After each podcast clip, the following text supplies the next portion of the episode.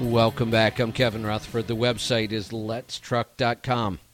We're going to get right back to some phone calls. We're off to uh, Daniel. Welcome to the program. Good afternoon, Kevin. What's on your Uh, mind today? Company I'm with, well, fuel economy. Okay. Um, the, the company I'm with, my previous truck had broken, and they put me in another one, and now I'm in a Volvo. I'm not a fan of Volvos, uh, just due to previous issues with them. But there's a couple of things on this truck that make me happy, such as an excess of switches and gauges. Okay. And in this particular truck, there appears to be a boost gauge as well as an instant fuel economy meter Okay. in the dash. It- That's Uh oh. Daniel? Daniel, you were breaking up, and now I can't hear you at all.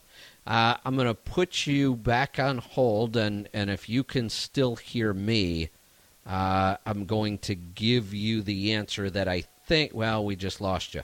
Um, you know what? I'm going to give you the answer anyway. Uh, so when we have additional gauges, which we love, that's why we created the scan gauge KR because it gives you every possible additional gauge that's in your ECM. Gives us access to all of that information. But if we have boost and instant fuel mileage, what I will tell you is that on the Volvo, like most all OEM instant read gauges, the problem is the instant read fuel mileage changes so fast that it's very hard to learn how to drive by that gauge. I've tried and it's frustrating.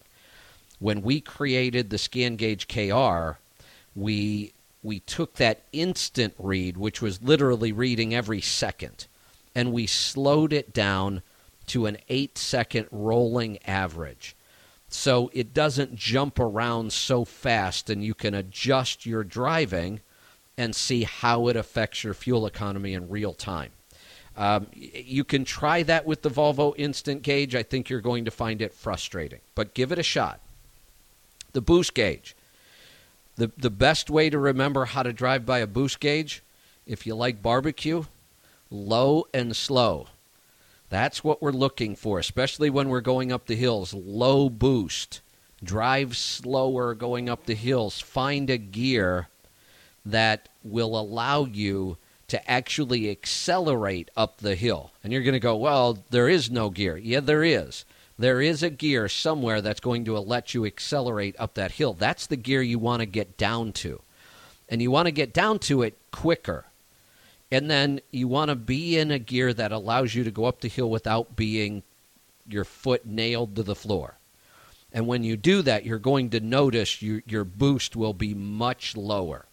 So, if eh, one of the ways to, to challenge yourself is if you typically go up a hill and it's taking you, you know, 20 plus pounds of boost, try to get up the hill only using 15 pounds of boost and watch what happens and you're going to have to play around. You're going to have to downshift a little sooner. You're going to have to try a couple different things, but that's the overall goal. You want to get to a point where you are using the least amount of boost possible to get up that hill.